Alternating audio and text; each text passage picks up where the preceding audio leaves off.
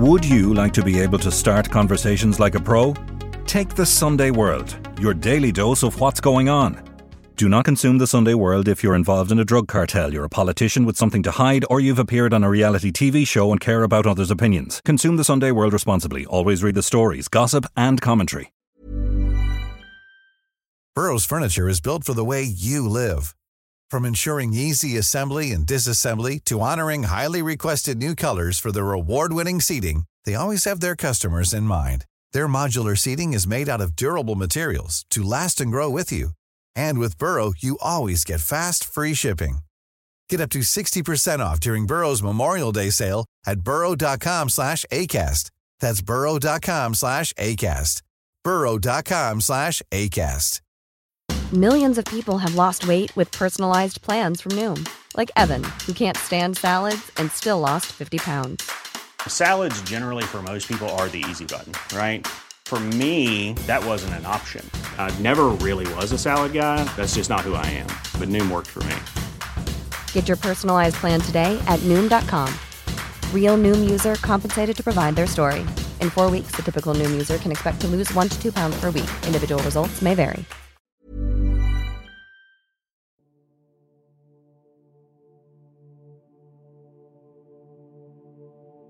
The state's case is, is pretty much laid out. We've pretty much heard the, the details of it. Whether there be any defence from any of the three that are facing charges where they, in theory, could, you know, get on the stand and say they're not guilty, the individual people, that's not going to happen. I'm Nicola Tallant, and you're listening to Crime World, a podcast about criminals, drugs, and the sins of the underworld in Ireland and across the globe. A jailhouse confession by an inmate claiming that he was the Regency shooter and not Gerry the Monk Hutch was described as a curious development in the murder trial today by lawyers for the state who revealed they disclosed a document to the defence. Crime World understands that the document is in fact a statement made by a convicted criminal to a prison boss in which he says the wrong man is in the dock. The peculiar development is not expected to derail the Regency trial, which the court heard will wrap up within two weeks, although it will have to be investigated. Today, I'm talking with Niall Donald about the twists and the turns of the high profile trial, about the criminal who says the monk is an innocent man, and about Jonathan Dowdall's ongoing quest for sanctuary from his enemies. This is Crime World a podcast from SundayWorld.com. So, back in court this morning, I was on time, you know, quite excited for this all to kick off again. And it was a bit of a damn squibber, so it looked anyway in the beginning. Yeah. I mean, nothing, obviously, there was very limited copy coming out. It looked like just one of those days that you do get when you go to court when there's these, a bit of legalese and then it all falls apart. But that may yeah, not so be the we, case. Well, when we went in, they said that there had been, you know, a curious development overnight, as such that um, there had been some sort of a document given to, well, Brendan Grehan, senior counsel who represents Hutch, said that it concerned his client. But there was no explanation given to it. And then they sort of discussed how the trial, as we predicted, was going to last another two weeks ish. That um, they've a few bits to clean up as regards, I think, CCTV, a couple of witnesses, um, and I think possibly uh, one of the other two co-accused has something to bring in, like a defence. And then they talked about the summing up statement. So that was kind of it. And then it was three witnesses were heard who went back over their role in the gathering of CCTV, three Gardaí. Um, so that was it. And off we went. But I was curious about what this curious development was and what the what the note was. You know, yeah, it was described as uh, something falling out of the sky. Um, yeah, by by by by uh, the defense barrister. So yeah. So anyway, I found out. Um, I made some some uh, communication, shall we say, with some sources of mine within the um, the prison system we'll we'll say no more than that. But um, you know, it appears that a prisoner, a convict, has made some sort of a jailhouse confession claiming that he was the gunman at the Regency and Gerry Hutch wasn't the gunman and that the wrong man is in the dock. I mean, bizarre to say the least. Yeah, it's just again the the, the Regency trial. Whenever you think it's it's it's going to settle into a kind of boring uh, court case, something exciting happens. Um, it's certainly like uh, I suppose there's a couple of things to look at it. Like when when these trials do go on, um, you do get people sometimes it's not unheard of across the world for people to confess to them when they're generating that amount of, of publicity. Is is that fair to say? Um, but it seems to be quite a a man has come forward. He's in the prison system. Um, he's from North Dublin and has a number of serious convictions. Uh, we're not going to discuss his name, um, but he would be would not have been suggested as as the regency beforehand and uh, yeah he's not he's definitely not a suspect i i have heard the name i just we're not going to go into it here for, for the purpose of the podcast but he's certainly never been named in regards to a suspect for the regency hotel or been anywhere near the kind of investigation um so a, a, an odd one and uh i believe that he's made a statement to the governor of Port Portlaoise Prison in in relation to what he claims, like it's in in relation to this sort of confession. Yeah. Um, but it doesn't seem to be from the impression we got in court today. It looks as if it'll kind of be settled in that. I don't think. gerry Hutch's legal team are going to make a big deal of it, and I don't think the prosecution are going to make a big deal of it. But they did disclose it yesterday or within the last 24 hours um, presumably because, from a legal point of view, if this thing is sitting there and they didn't disclose it, and you know, if there was a conviction or anything like that, that could be used, I imagine, in an appeal if they didn't know about it. Yeah, I mean, I think you know, somebody confesses to a, a crime like like like murder. I mean, it will have to be investigated properly. Uh, that is just the nature of it. Like you can't have even if the if there's skepticism or something like that, it'll still have to be gone through. Um, it's it's you know from will that go back then to Ballymun? It'll have to go back to the Ballymun investigation team for them to investigate if there's any truth in it or not. Of course, and then instantly they look at alibis and you know the movements of the person who's who's made this confession. Um, you know, which which would something like that could instantly rule something out, but it will have to be investigated properly. I suppose it also highlights a, a part of the case against Gerry Hutch where we're being told very clearly he's part of this this hit team, but what he is, who he is, of the the, the six people involved, it's not clear that the, the state are saying he's one of the guys dressed as the ERU or the driver, or that hasn't at, at least at this point, it's not been made clear. So that could also some something like this could sort of throw that into you know, it could it could be an issue in that saying what what are we actually saying Gerry did personally do and, and physically, but obviously, um, you know, it's not. This has been disclosed to the defence, but it's not something that they've leapt on, as far as I could see from from from today's proceedings. Or, but it does. It's it just shows you when when these trials, these really high profile trials, you know, you were going in this morning predicting a day, a couple of couple of weeks of boredom till you get to the the crunch of it. Yeah, I'm still predicting that now. I do think it's to. I think it's to be a you know a long haul, even though it's only two weeks. Like I think, um, definitely the most interesting thing we're going to hear next are those closing speeches. I don't think what'll happen in between, unless you know either uh, Paul Murphy or Jason Bonney can pull something out of the hat and have something of interest in their defence. Um, but I don't think that you know they seem to be talking about before Christmas.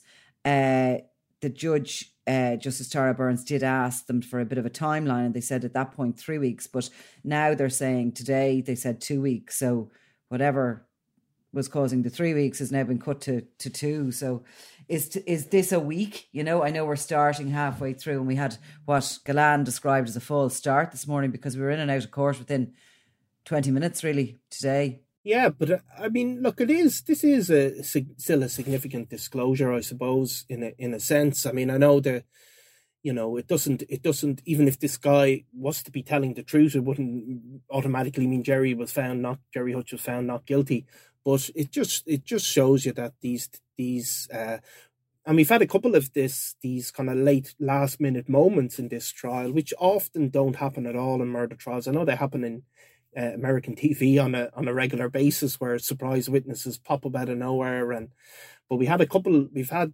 obviously even jonathan Dowdall himself um, you know, the case was brought even before he was made known as a witness. So we have had it in this, and it it it's you know it is a very unusual development um, for people to come forward. Uh, and obviously, the person in, in question is in prison and is a serious criminal. Um, so you have to maybe it does have to be treated with some degree of of of of uh, seriousness, but an amazing development, really. Yeah, I mean, if you were if you were watching a series, it'd be series two, episode six, or something, wouldn't it? And it would take up that bit and whatever, and might seep into the preceding episodes. But uh, anyway, that's as far as we can we can go with it. I don't know whether um, in the morning they will, you know, discuss any of this in court. I imagine not, given that the uh, it doesn't look as if Hutch's legal team are going to make a big thing out of it, but. Um, nonetheless, they'll be back onto the CCTV, I think, tomorrow and any other bits to tie up. Today, just the three little pieces of evidence were um, about CCTV taken in Amiens Street, one of them. Um, another one was a piece of CCTV that was taken in uh, in the March of 2016 in the city. And then the third bit was just the, the Garda uh, who was the exhibits officer so there's a you know a guard on the investigation team is the guy who keeps a note of everywhere the CCTV moves. You know, so you know where the evidence is? I suppose when you come to trial and who has handled it and where it's come from, etc. He had taken a holiday uh, during during the course of the investigation, and somebody had taken over from him, and he had to come back into court to give the evidence. I mean, that's the level of kind of, um, you know, it's not sensational, is it? You know, he was just confirming that he had been on his holidays and that he'd handed over his, uh, you know, the exhibits officer role to somebody else. And then when he came back, he took it back. So that was it today. And um, not such a full courtroom, actually. There was a bit of space there today. I'm sure anybody who came to uh, to spectate was disappointed, given that there was so little going on. But, um, you know, look we'll we'll see where it goes for the rest of the week. Yeah, but I think and... you, you can see that we are in the end game. That there probably, I mean, look, we're saying there's a big shock today, but there probably isn't going to be a great deal of of further shocks. The state's case is is pretty much laid out. We've pretty much heard the, the details of it. Whether there be any defence from any of the three that are facing charges where they, in theory, could, you know, get on the stand and say they're not guilty, the individual people, that's not going to happen. Um, so there may be a very limited defence or almost none at all. Um, so you are approaching the end game, and then it'll just be as the state puts through the tries to put through the jigsaw of of confirming these, you know, making the case that these people are guilty, and how the defence try and pick off those pieces of the jigsaw and say that that piece doesn't fit so that's really what you're left with. Um, but a jailhouse confession, you know? Yeah. I mean, you just don't get it every day. I wonder how Jonathan Dowdall got on over Christmas. Yeah. Um, yeah. Look, I mean, he's, is he signed up to the witness protection program now? Don't know. Wasn't there some story uh, going around that he was uh, having difficulty getting a country to accept him? I know it wasn't in our own publication, but um, I think actually it was Mick Doyle wrote it, and he's a, a very good measured journalist. So um, you can see why that would be a problem. Like there's so many of them, there's five of them looking for reaccommodation. Yeah, I mean, obviously the way you know it better than me, but the you know the two countries, nobody's obliged to take a, a witness under those conditions, but different countries do deals to swap people on witness protection. For example, uh, you know, somebody from the US could end up in Ireland, and so as a result, there's a channel there where an Irish person could end up in the US. Um, but they will all be assessed individually on the basis of risk. Also, is this person a serious criminal or not? You know, very, you know, people may be willing to take, countries may be willing to take a guy who's an innocent man who's spotted, you know, just happened to come across something on a murder where they might be less inclined to take somebody with very serious viol- convictions for violent crime. So it just shows you it's, um, you know. I'm kind of reckon that it's much more a statistics based thing, you know, and I think that a lot of people who go on witness protection, there's only a limited amount that would be allowed in. Like the most popular destination is going to be the States and there's you know or Australia, and there's only a limited amount that of witness protection from Ireland, UK, Europe that the states will take. Canada the same, Australia the same. So everybody who goes on wants the same countries. You know what I mean? And they don't. They just can't all get it. Um, you know, obviously England as well. English speaking countries are probably you know more likely where we will send ours. And now, having said that, there was some story there over the Christmas about uh, a family in Scotland that were on witness protection from Italy or somewhere like this. Yeah, yeah. And they were um they'd been left like they were housed like in in the middle of nowhere in Scotland and they they were didn't like it actually. I think they wanted to be relocated and they were being told no, you only get one chance. Did you know that they would tell you like that they, they won't help you relocate you again. You only get one chance at it and you have to settle. And you come back and you say, I didn't like it there, I want somewhere else. Tough banana.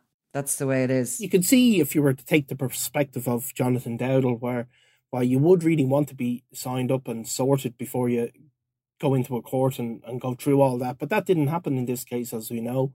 And uh, look, the state of the, the guards have stood up in court and said he will be looked after, and ultimately, I you know you have to believe he will be. But um, yeah, look, you'd be fair to end up in uh, Byron Bay and Sydney down, yeah. down in the wilds of Scotland, all right. Not that the wilds. But I mean, I'd say it was just himself and his dad for Christmas dinner there. Like, I mean, he's not really mixing with the rest of the population, but the fa- so the you know maybe he maybe he rested his voice. Yes, well, look, he's in there in that wing, and there's a couple of ex-serving guards who are serving lengthy sentences mixed in with him. But yeah, it's it's it's it's you know Christmas it's not where you want to spend Christmas, all right, is it?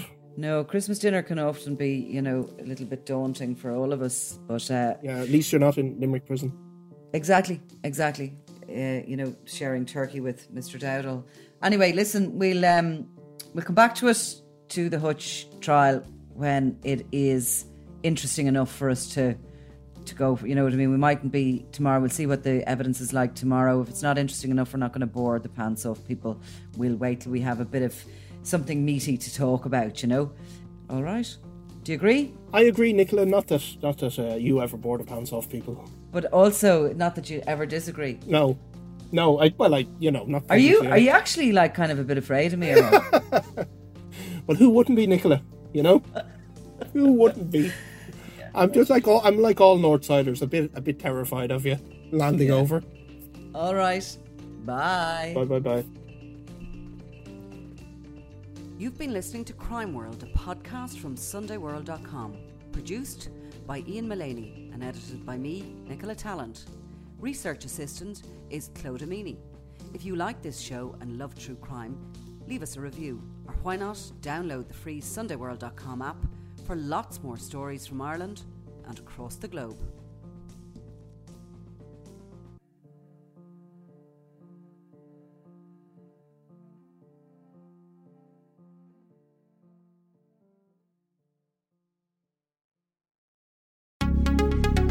Would you like to be able to start conversations like a pro?